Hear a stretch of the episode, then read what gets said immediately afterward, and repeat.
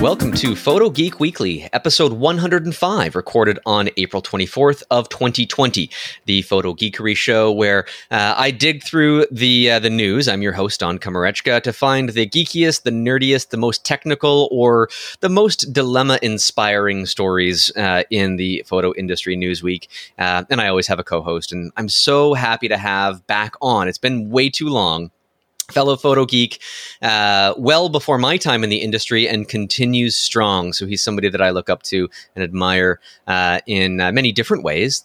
Thank you for being on the show again, Frederick Van Johnson. Thank you for having me on. It's uh, it's exciting. You know, it's a it's always a pleasure to be on this side of the mic you know, or or this side of the interview, you know, sort of chamber than uh, normally on the other side of the mic asking the questions. So especially because you don't have to do anything when this ends. You don't have to uh, organize show notes. You don't have to, you know, put anything together. You just get to smile, be happy, share your opinions, and uh, and I'm glad that you're here to do that. Yeah. Uh, it's been a while though. Uh, what what have you been up to? What's been keeping you busy right now, especially now that we're all pretty well at home? Oh man, it's so much. You would think that you know we're we're in this sort of global, uh, you know, everyone's just sort of in disarray with with the with the pandemic and all that, and you would think that. Um, I'd be taking a vacation, but I'm not. I'm not. Not taking a vacation. In fact, people like me, content creators and people that do virtual things like this, um, I'm more busy than ever. You know, companies have been asking me to help them with webinars, with building um, turnkey podcasts. I'm building virtual events for two companies. So the whole virtual world of the stuff that I do from this room that I've been doing forever you know, it's now valuable. It turns out now coveted, yeah. And I, am much the same. I mean, I'm all set up. You know, we both have good mics and uh, and uh, you know a nice, comfy, professional space for us to to make magic in. Yeah. And for me, I mean, this was just for my own enjoyment initially. Just you know, let's make a podcast because I like to talk about this stuff and mm-hmm. or be on other ones. And it's not. It wasn't anything really monetary for me at that point. Yeah. Um, and I figured, hey, it might come at some point now everybody's just clamoring. It's like, Don, can you be in this webinar conference? Can you do this and that? And starting tomorrow uh, as we record this on friday starting saturday morning i'm in a, uh, an image critique session with fellow macro photographer mike moats uh, cool. uh, in the out of chicago live um, a conference which kicked off uh, sort of right as we're recording this right now i missed uh, bryan peterson's keynote speech but that's oh, okay that's very cool that's so good that. that. they pivoted like that on you know with out of chicago um, a, a, lot of concern goes out to all those those conferences that you know rely on people traveling to where they where the conference is in order to do it. One of them, I was supposed to be at NAB this week, right? Yeah. so, so I was be speaking as my first time speaking at NAB at three three sessions there, but they pivoted as well, and now they're doing NAB as a virtual event and I'm speaking at that. So yeah, it's right. it's it's interesting to see the direction of the world and these things that you know for for all intents and purposes I think should have been or not 100%, but should have had a strong virtual component. And now that they've tasted the water and gone through the walked over the coals to build a virtual component, I don't think it's ever going away, to be honest and I like that because how many times do you hear about these big conferences and they have a speaker that you'd really like to listen to, and you know that if you were there live, you'd be able to, mm-hmm. but it wasn't recorded or it wasn't recorded live or it's just very difficult to get access to that because it might not be you know published right away when it's yeah. timely. Um, and now I've got a feeling that even if we do go back to a, a physical, uh, you know, a trade show kind of environment that the zoom recording uh, or whatever tool you're using zoom is a really popular one right now but mm-hmm. um, will be commonplace. In fact you would be uh, almost like shamed if you didn't because the public yeah. has now gotten a taste for it. It's not just the broadcasters that see the benefit. But you know it's always it's always and tell me what you think about this. It's always like the ebb and flow of things. It's always you know there's a, it goes to 110% or 150 or 200% on something and then there's the contraction. And for me, I'm, you know, I'm the same way as you. You know, I'm getting requests to be on webinars and podcasts and all this stuff, and I'm getting emails of, "Hey, we're doing this event, we're doing this event, and we're doing this, you know, this virtual cocktail party, and this and the, you know, it's just an end. It's a list of different things that are going on. I'm getting Zoom and virtual fatigue from it. So. Yeah so I think we'll see a uh, sort of a contraction. We're seeing the expansion now, obviously for for obvious reasons, but I think we'll see a contraction when things start getting back to normal as the tides go back out, and we'll see what's left over there. But I think the fact that people are sort of walking this path and seeing, oh, this is not so bad working from home like this, or businesses saying you know, actually, we got a lot done during that period. Maybe you should consider working from home two or three days a week now. You know? Well, says the people that do not have children at home. Correct. But that's, you know, presupposing schools open up again and daycare. Right, right. so yeah, it's crazy. It's interesting. It's an interesting time to be alive because you know you look at this stuff and this obviously is going to be a point of inflection for many parts of the world in terms of how we do business and operate our day-to-day lives and entertainment and on and on and on. So exactly. Yeah, Uh, it, it's gonna there, there will be a new normal that shakes out of this. We're not going to go back mm-hmm. to the world that we had. We're going to have a new one new technology focused uh, new it's still socially interacting but i think that uh, it will actually open up more opportunities for people to connect across greater distances because mm-hmm. now I can be a part of a photo conference that might be happening in Germany or Japan or something, but I don't have to physically get there because now that might be acceptable. Exactly. Yeah, I'm working with a, a, photographer who's doing a conference down in Southern California, and the the previously the conference was you know you got to buy a ticket and get on a plane and come get your hotel and come to the event and then get on a plane and go home. You know, um, yep. he's still doing that, but adding a equal, if not even in some way superior, virtual version to that. So it opens up to the whole world now. So someone in you know, in Tasmania with a decent internet connection can enjoy the content. They can watch the keynotes, they can take classes, et cetera, et cetera. But if you happen to be fortunate enough and, you know, germaverse enough, you know, you can travel, you know, and actually interact with people in real time and do photo walks and go to dinners and have drinks and all that stuff. So, kind of the best of both worlds. And that person in Tasmania, if next year they decide, you know what, I saw that that in person stuff, I'm thinking I might want to go. That looked pretty cool. They can go, you know, yeah, and they have a yeah. taste of it. Oh. I, I, don't think the in-person thing is going to go away in the long term. I mean, yeah. once we've got like uh, a vaccine that establishes herd immunity from what, what, what ails us right now as a society, uh, mm-hmm. as a global village, then uh, we'll have a return to normalcy to some degree. But you're right; it's going to be augmented, and I think for the better in the long run. We just got to get there, and it is a mm-hmm. long road to get there. So everybody, buckle in. Yeah. Um, sure. But uh, let, let's get into our stories for yeah. the week. Um, you know, smartphones are becoming the ubiquitous camera that everybody has. And sure. uh, it, it comes down to a number of factors. Number one, convenience, but also the quality. It's just they are more than good enough for just about anything, especially in the last few years when we've had a lot of computational photography developments uh, mm-hmm. uh, come to the forefront. And Samsung has been one of the real pioneers there. Somewhat, I mean, sometimes this just has to be marketing speak. Uh, sometimes it does have legitimacy. But what do you think about these? Um, uh, th- these super resolution sensors because right now you can get a Galaxy S20 that has a I think a 108 megapixel camera in it. Um, uh, take it from there, Frederick. One word: why? yeah.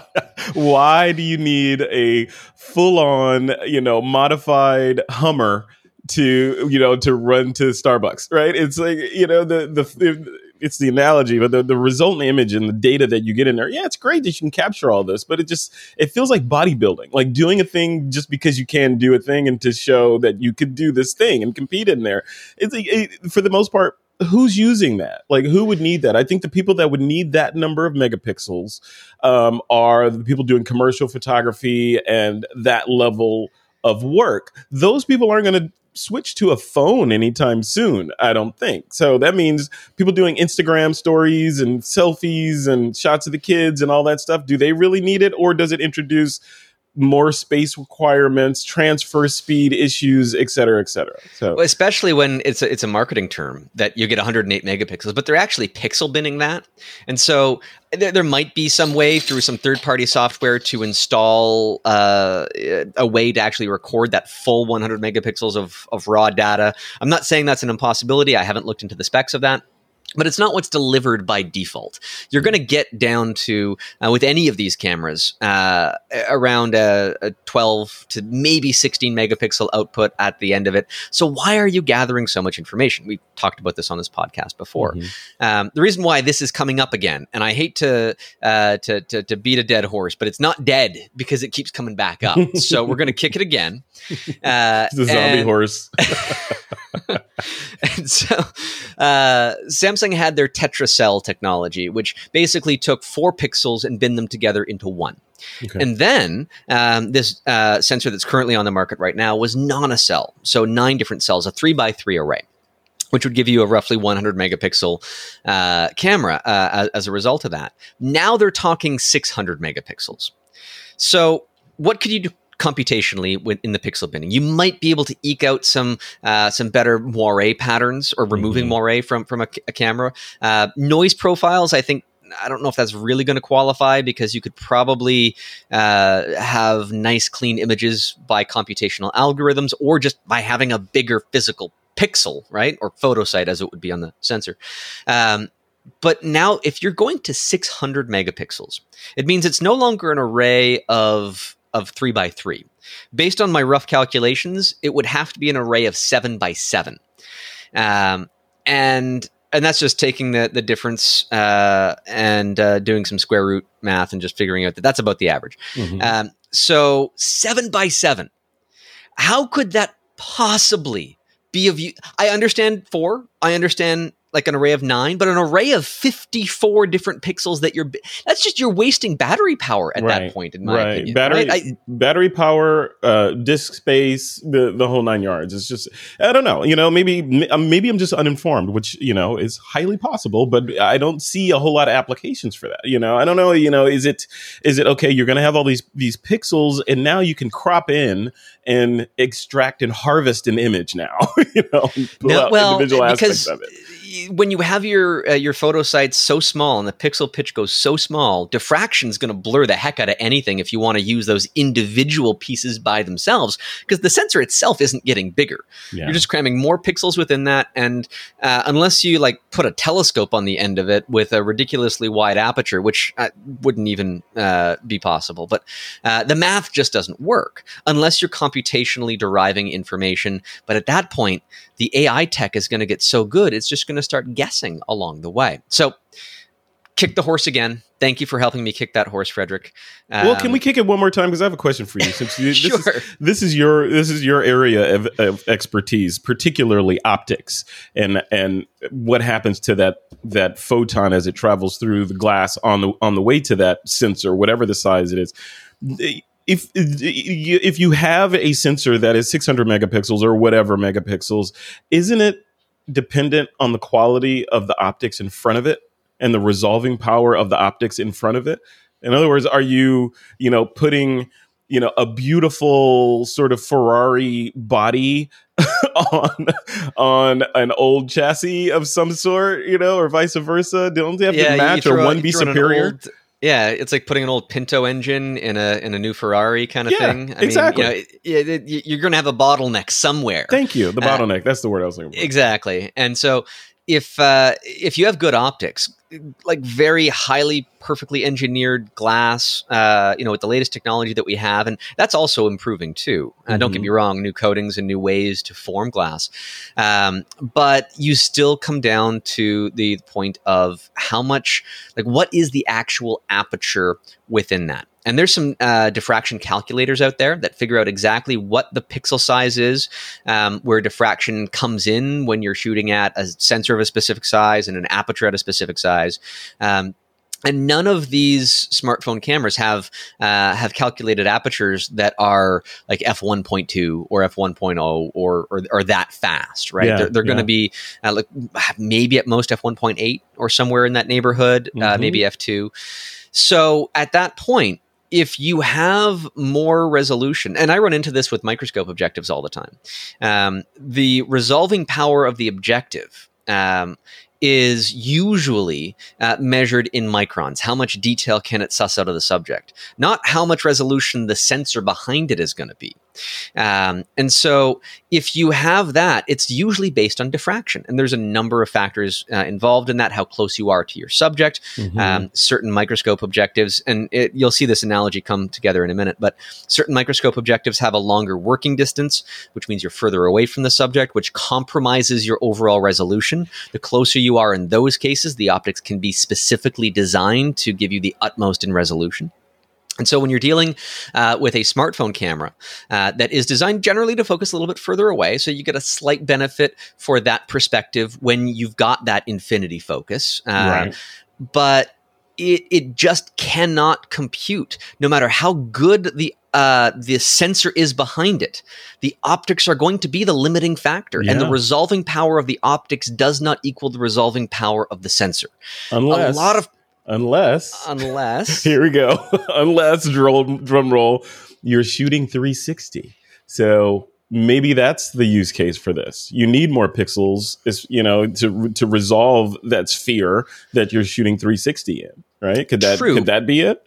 But uh, th- there is some limitations of CMOS sensors in, in the sense that, um, and this is different from every manufacturer. Backside illumin- uh, illuminated sensors and micro lensing can modify this in some way.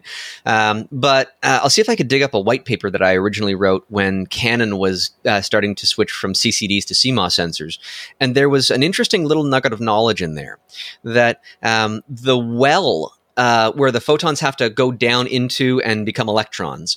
Um, if the light was at a great angle, would just hit against the side of the well and wouldn't be counted.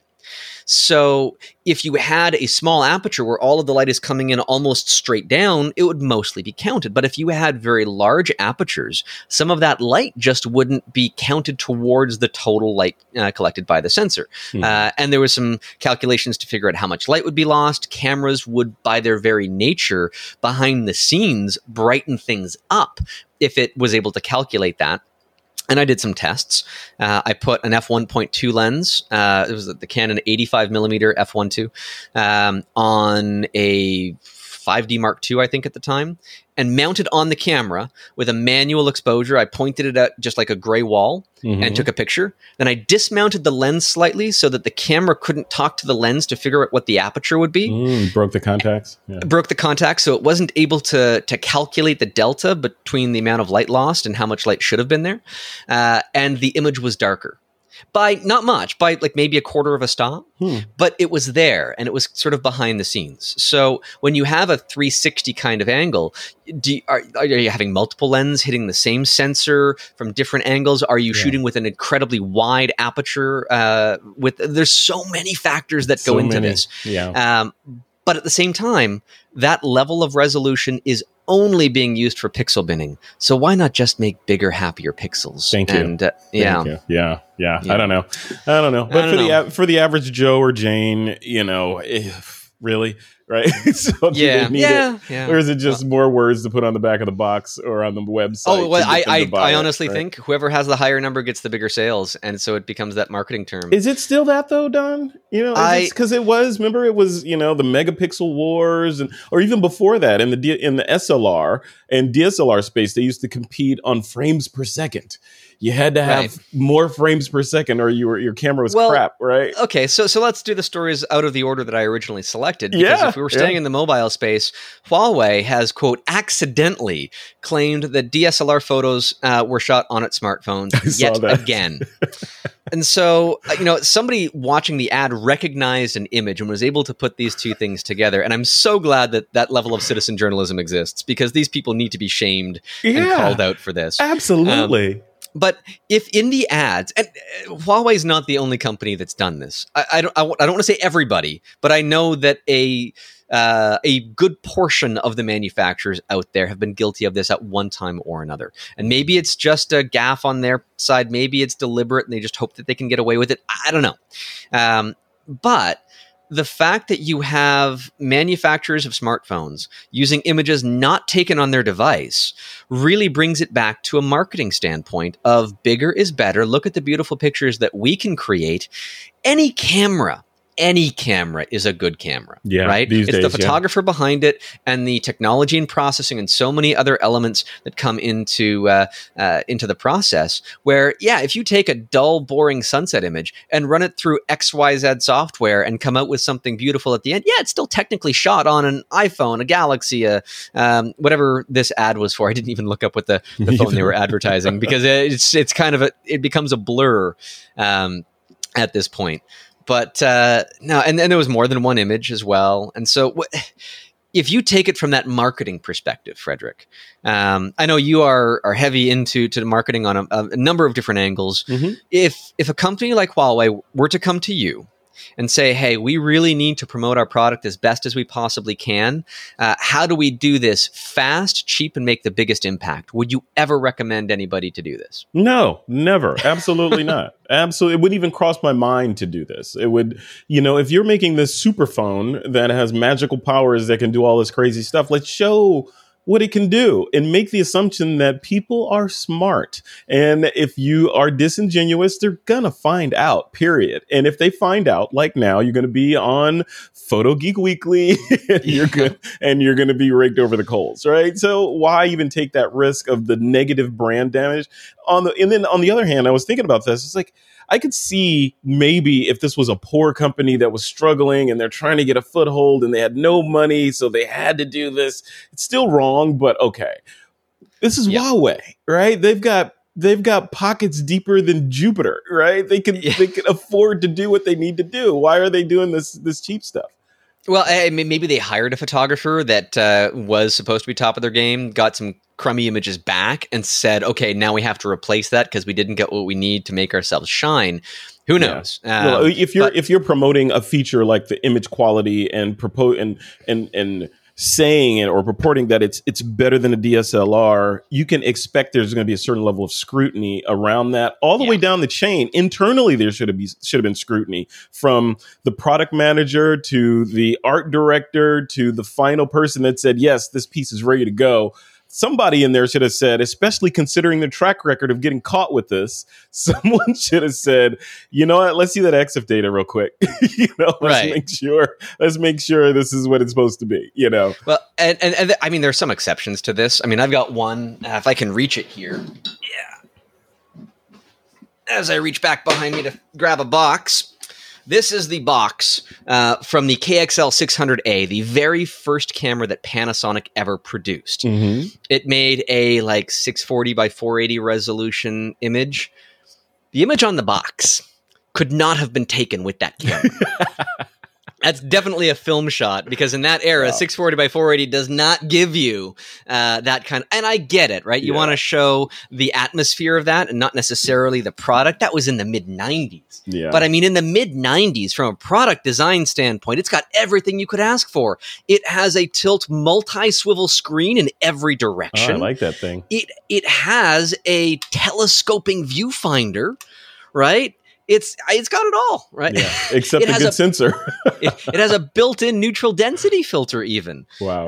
Um, so, I mean, okay, so yeah, you, well, you, know, gotta- in their defense, back in the day, again, there's no there's no defense of that, right? But back then, they were technology inhibited, so they Right. couldn't create images that would be print worthy to go on that box. So they had to shoot them another way. These days, like we started this conversation out with, cell phones can do magic tricks. Uh, they can see into other dimensions and into the future and the past and everything.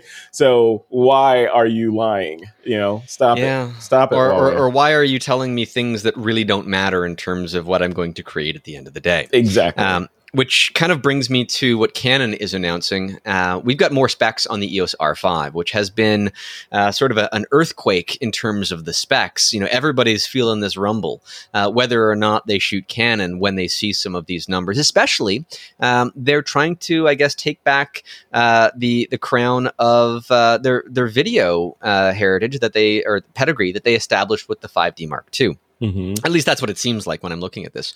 Yeah. Um, now, looking at the specs and knowing that I don't think anybody is asking for 8K footage at this time. Um, yeah. is there is there value in having the ability to record 8K 30 RAW? I mean, is it like future proofing your investment to buy a camera like this, uh, or is it just everybody's going to eat up oodles of space on their memory card shooting the dog running in the backyard? I, that's a good question. First of all, I'll preface it with I'm not a video guy beyond this kind of video, so I wouldn't I wouldn't consider myself a filmmaker that can speak, you know, with a with a educated tone about what's a good camera for video or any of that um, or resolution. But from my standpoint, looking at 4K, 6K, 8K, um, when 4K showed up, the conversation was, "Wow, that's great! Look how beautiful that that footage is. And for us content creators, we could just use one camera now. We could shoot a two camera interview and then in post punch in and not lose any resolution. Oh, 8K here, you know, and even with the 4K, it was like punch you, in on somebody's quarter of their face, get their eyeball right exactly. Yeah, yeah. Then, then with uh, and with 4K, you can extract a frame, like Panasonic, you can extract a, an, an, eight megapixel frame or whatever, right, out of it, and now you have a, a, a, photo that you could presumably print to eight by ten, which is crazy from a you know thirty frame per second piece of uh, video, and then you go six K. And you're like, okay, what do I need that for? Because I really didn't use any of that 4K stuff that much. so, uh, do I really need that? Do I need more pixels? Do I need more? Are we using more space? And now we're at 8K. So I don't honestly know why I need 8K. Is it the same? And if, if, your audience can educate me, I'd be great. I'd be grateful. But is it the same as uh, you want 8K because that's where the industry's going, and the televisions are going to be such higher resolution, and we're going to have this augmented reality stuff, and we're going to need all those pixels in order to do all this crazy stuff that's planned? Or is it like ludicrous mode on a Tesla? It's just there and you're you're happy that it's there, but you'll never ever really use it, right? I don't know. So I, I, don't know. I mean, I, I, I drive a Tesla now. It doesn't have ludicrous mode, but I have a renewed joy of pulling up to a red light and being the first car there. Um, or, or so, and the and the first car to be halfway to the next stoplight, right? Yeah. uh, but okay, so I, they say it shoots uh, 8K 30 RAW. They don't say what uh, bit depth that RAW is or exactly yeah. how it's encoded and how big those files are going to be. That's a big unknown here. Um, it does say that it will do um, internal uh, video recording non-raw at 422 10-bit uh, in C-Log if you want. Uh, I'm assuming that's optional. Um, now that's 10-bit. Now is the raw format also 10-bit or is it 12 or is it 14? It's almost impossible that they would be able to push out 14 bit RAW uh, based on that resolution and frame rate. So it's probably 12 or 10. You know, I was on a shoot recently, and the director of photography, uh, I asked him, I was shooting with a, a Lumix S1H. Mm-hmm. And uh, I asked him, Do you want me to shoot 5.9K? Uh, at uh, I forget exactly what the, the, the specs uh, were. I don't have them in front of me right now. Or do you want me to shoot at 4K?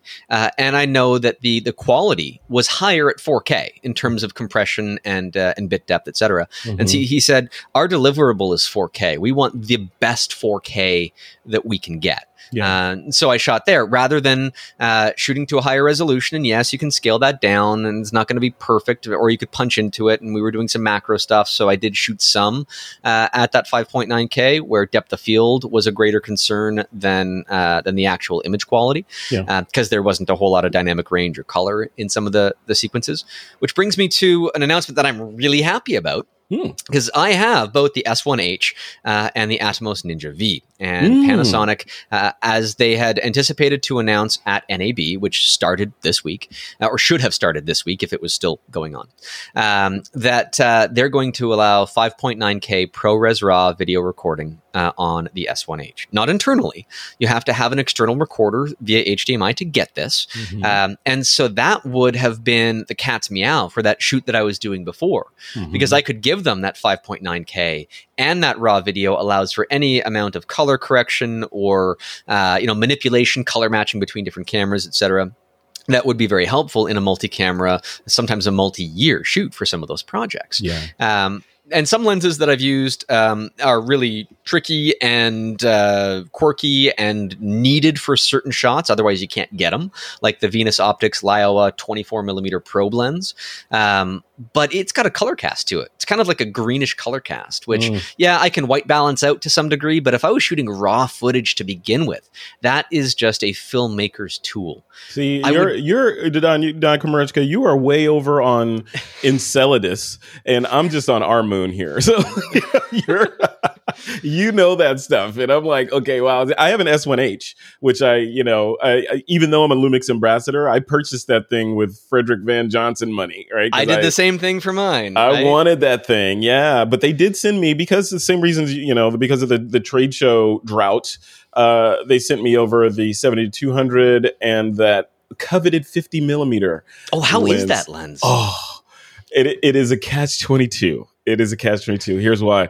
That is the best 50 that I have ever seen. And I've, I've been shooting since 1989, bro. So that is the best 50 millimeter lens that I've ever seen in my entire life.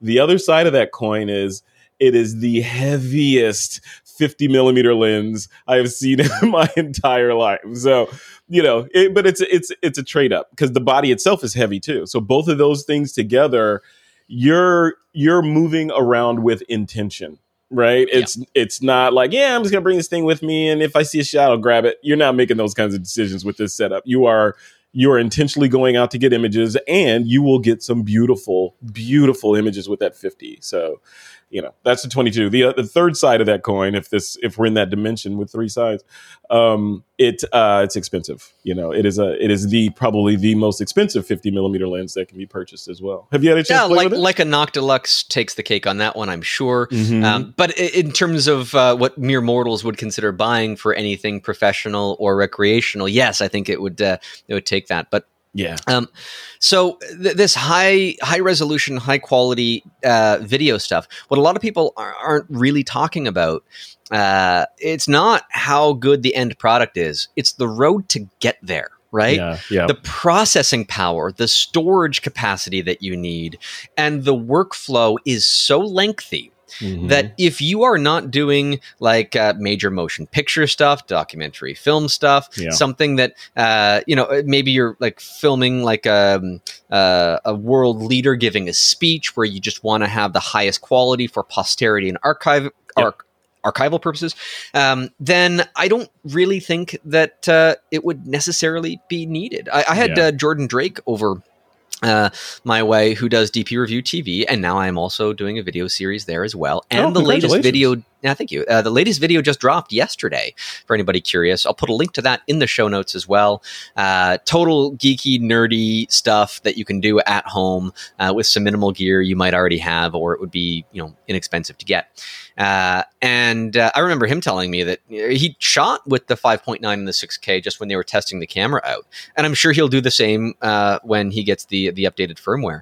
Uh, but for all their production work, they're down at 4K, and down at 4K, uh, you have good quality, manageable file sizes. You don't need a beast of a computer to deal with it, uh, and you just carry on. Nobody's complaining that it's not shot at anything higher than that. So it, it's kind of at a point where it's going to be better than anybody needs. But just like that cell phone space, people still want bigger numbers. Yeah. They just they, yeah, okay. Well, this one has 8K versus 6K. I'm going 8K just because people are guided by the marketing terms and what those marketing mavens are able to come up with uh, to make people buy one product over another. We are all sheep uh, to those uh, to those messages and which direction we go to well whoever markets the best to us i suppose yep yeah absolutely i don't know i mean like you started the conversation uh, i wonder where that where that convergence is when you know between cell phones being good enough and you know people kind of having that epiphany moment of you know what even filmmakers, you know, going down that road of, you know, I want to be the first filmmaker to do a feature film on a mobile device or on a bunch of mobile devices. I wonder if we can make that happen. So oh, I'm sure somebody's already done it just for the, the the gimmick of it by now. I remember it was early very early on in the 4K days. I think one of the very first 4K cameras uh, had just hit the market, and uh, LeVar Burton had shot a short film using 4K because he wanted to uh, to have something that would kind of be future proof in terms of resolution, shooting digitally, uh, and that might have been a smart move because now 4K in terms of monitors and TVs and everything is the standard. Uh, but then we also have the reports that people standing in front of an 8K TV versus a 4K, a 4K TV can't tell the difference uh, mm-hmm. uh, unless you are a pixel peeper that absolutely knows what that difference is, which is like four percent of the population. Yeah. Um, you're not going to have that uh, that huge impact that we saw mm-hmm. from 1080p all the way up to 4K. It's it's going to be a law of diminishing returns here. And of the and of that, what would you say? Four percent yeah, of that four percent of the population. What percentage of those people wear glasses, right? And right. and are getting older and you know suffering from whatever macular degeneration or whatever, right? So we need bionic eyes. We need to feed right into our brain. That's right. Yeah. You remember when Apple came out with the Retina display? I was like, yep. oh, this is. I think that's nice. Yeah. I guess it's better. They say it's better. So. It must be better. Yeah, take my yeah. money. All right. Our final story, which is kind of a fun one um, Alpa, uh, which makes really interesting film cameras. If you're uh, unfamiliar with their stuff, check out the show notes at photogeekweekly.com. Um, uh, they won a counterfeit case in China. Anybody winning a counterfeit case in China is a reason to like sprinkle parade uh, you know, uh, what, what, do they call the the sparkles all over your confetti? Yeah, confetti. Uh, so uh, so Alpa makes really beautiful cameras, often wood grain. Like it, it, in some cases, in terms of mechanical design, puts Leica to shame. Just for the the, the um, you want to put it on a pedestal and just enjoy the design of the product. It, mm-hmm. I just love the way their cameras look. Um, but if uh, if they have that allure, chances are somebody in China uh, or anywhere in Asia where manufacturing is inexpensive and copyright laws are a little bit more lax compared to the rest of the world might look at that and say, hmm, could we do the same thing and capitalize on that, like a Louis Vuitton bag or mm-hmm. even batteries from major camera manufacturers, right? It, there's a good chance that somebody listening to this has a counterfeit battery for their camera and might not even know it because they make the fakes really good and it's kind of hard to spot them. Um, so, what do you think about this? Uh, what do you think about Alpa's design to begin with, the knockoffs, and the ruling? Uh, well, first of all, you hit it right on the head, right? So that's you know uh, the hypocrisy defined over there you know in terms of defending copyright. So bravo for being able to actually litigate something in, in, you know in that area. But the design of the camera looking at it now it's you know if you go for that sort of thing i believe cameras you know can be i don't want to go with the word are but i believe cameras can be objects of applied art right? Oh, so, absolutely. I mean, I, yeah. I, own a number of them myself. Yeah, I know I mean, you do. Yeah, like I, I like th- this is one of the favorite cameras that I've almost never used. Oh, look at that uh, thing. Describe a, that to your audio listeners. What is that? So this is a medium format camera uh, that uses uh, it shoots six by six frames, but it shoots two of them side by side. So it's a stereoscopic 3D camera, and it's got a third lens at the top, like uh, Tom Clancy's Splinter Cell style. Uh, and the third lens is the one that you actually look through. Now, 3D World was a Chinese manufacturer, and they made this product unique to themselves. And then they went out of business because nobody bought it. Um, so, but the the allure of having a camera as a conversation piece it is a thing. Uh, and a lot of people treat photography as a social activity and not necessarily as a professional activity, but it's a hobby to get together with your friends and have some fun discussions and feel like this is the why, uh, why some people still, uh, drive or, or, ride ridiculously shaped bicycles. Mm-hmm, um, mm-hmm. Not because it's convenient, but because they want to stand out and start a conversation with anybody that sees them, right? Yeah, and I think Alpa yeah. is kind of in that boat, although I think that there is a certain practicality to have a good, uh, well functioning film camera if that's your repartee. Yeah, see, that just doesn't apply to me or, or appeal to me either. It's just, I'm more of a, I want my camera bags black and inconspicuous. I would never buy a camera that's other than black and inconspicuous because it's not about the tool. It's like getting a, you know, a diamond plated, you know, hammer handle or something, you know, so so other plumbers can be fascinated by your hammer. You're? It's like it's a tool, you know. So I understand photography is different, right? Because I remember remember when Panasonic was making those little tiny micro four thirds cameras, the little ones that were barely big enough to hold. Oh yeah, you could, it was lens. just beyond the lens mount. Yeah, almost, right? yeah, those were more fashion statements because I had one, you know, and you'd walk around with it, and you sit at the dinner table, and you have this little little camera, little lens on it um, I get it, and I and I I think I took that thing out exactly one or two times, you know, because it was like it can't do everything I needed to do. It's almost better to just use my phone. So why do I have this thing? And what do I care what people think? About about what I'm shooting. Shouldn't they care about what this thing can do and the end result? Why do they care about the tool? So I don't because know. photographers that are that that have the mindset that the tool makes the photographer are obsessed with the tools. Um, now, that's uh, that's a very bold statement to make, but uh, any good photographer, any photographer worth their salt, can pick up any camera and make a good photograph. Right? Yes. And I think that, that that is the universal truth that a lot of times get glossed over because people that might be learning or might put too much weight on the gear think that better gear will make them a better photographer. Mm-hmm. Um, and that fallacy has persisted through the decades. Uh, That's marketing, though, Don. That's the, I mean, yeah. the, people that are you know, photography continues to be. I don't, I don't know. I don't know if it still is today, but it, it it has been the fastest growing hobby you know in the, at least the united states and and people it, once you get bitten by that bug, they follow the the train tracks of okay, let me go consume everything I can about this thing, and I want to learn, and then they they get exposed to the celebrities, and the celebrities are sponsored. Right. And they're spouting the marketing messages from company A, B, and C. You should buy our gear and you should shoot. You got to buy this stuff if you want to be like me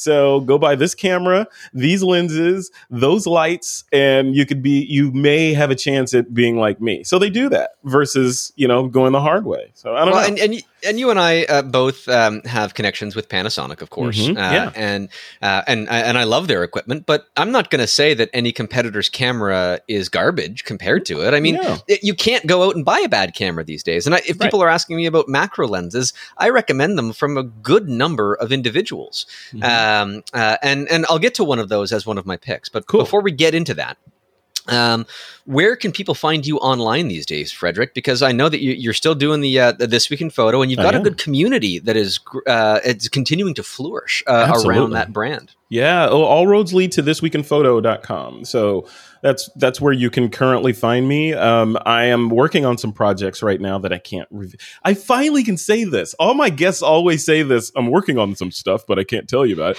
Now I can say it. I'm working on something that I can't really give you the details of, but it's around this whole virtual world stuff that we're transitioning into. So uh, I'm working on that. But just you know, head over to thisweekinphoto.com. There's a like like you mentioned, Don. There's a community there. We call it the TWIP Pro community it is a paid community. It's five bucks a month to become a member of the community. And that five bucks is not because I'm trying to buy a Tesla like Don's. You know, it's it's more to keep out trolls and to have people have at least a little bit of skin in the game when they join the community so that those there people tend to act like adults even when there's just a couple of dollars on the line. So as a result, over the years that this community has flourished, as you say, the conversations are are up leveled, right? So they're smart conversations, they're helpful conversations. We do a weekly critique session um, every Monday where you know we take images that have been submitted to the critique area of the community and we talk about them and give substantive feedback and you know just try to help other photographers. And then especially now, uh, we do. It's important every Friday at 6 p.m. U.S. Pacific time. We do a what I call the member mixer which is we all jump into a Zoom call and you know there's a grid on the screen literally and everyone's just chatting and you know drinking their beverage of choice and we're talking about different things. And you know occasionally I'll have a special guest in there like maybe Don Komarechka may visit may visit us tonight that you know, would be but, fun. um, but we have a special guest in there and people pepper them with questions and it's all fun. It's all about photography but sometimes not about photography which is fun about it. So well, that's that's what I do and I think that that would have been a uh, a novel, wonderful experience um, in the before times, mm-hmm. but in the now times, that that can ground people in in their own sanity, right? Yes. Because without that, a lot of people are getting cabin fever. Uh, hopefully, that's the only kind of fever that they're getting. Yeah, and uh, sure. Uh, and I mean, I, I, we haven't left the house in, in a couple of weeks, uh, and and my, I I really feel for people that have like teenage children uh, trying to be stuck at home. That teenage angst must be unbearable for mm-hmm. everybody uh, around them, including themselves. Mm-hmm. Um, uh, but if you have a group like that where your friends can get together virtually uh, at any age, it kind of reconnects you to the world. Absolutely. And especially if you are like minded, because there are very few people around me that are as into photography as I am, but I can connect to them across the entire planet once yeah. a week. Uh, yeah. So it's important. It is very yeah. important. You know, And it's you know now we have to go down the the depressing path, but it's you know people are trapped and humans are social creatures by design and this is this is a grand global ex, you know social experiment of what happens when you separate social creatures you know how do they how do they get that much needed interaction with other humans and luckily we have the internet and we have we can still virtually connect um, but it's uh yeah it's it, it, we've i've found that having that meeting weekly has you know like like like you said when you started the podcast it was just kind of a fun thing. Let me just try this.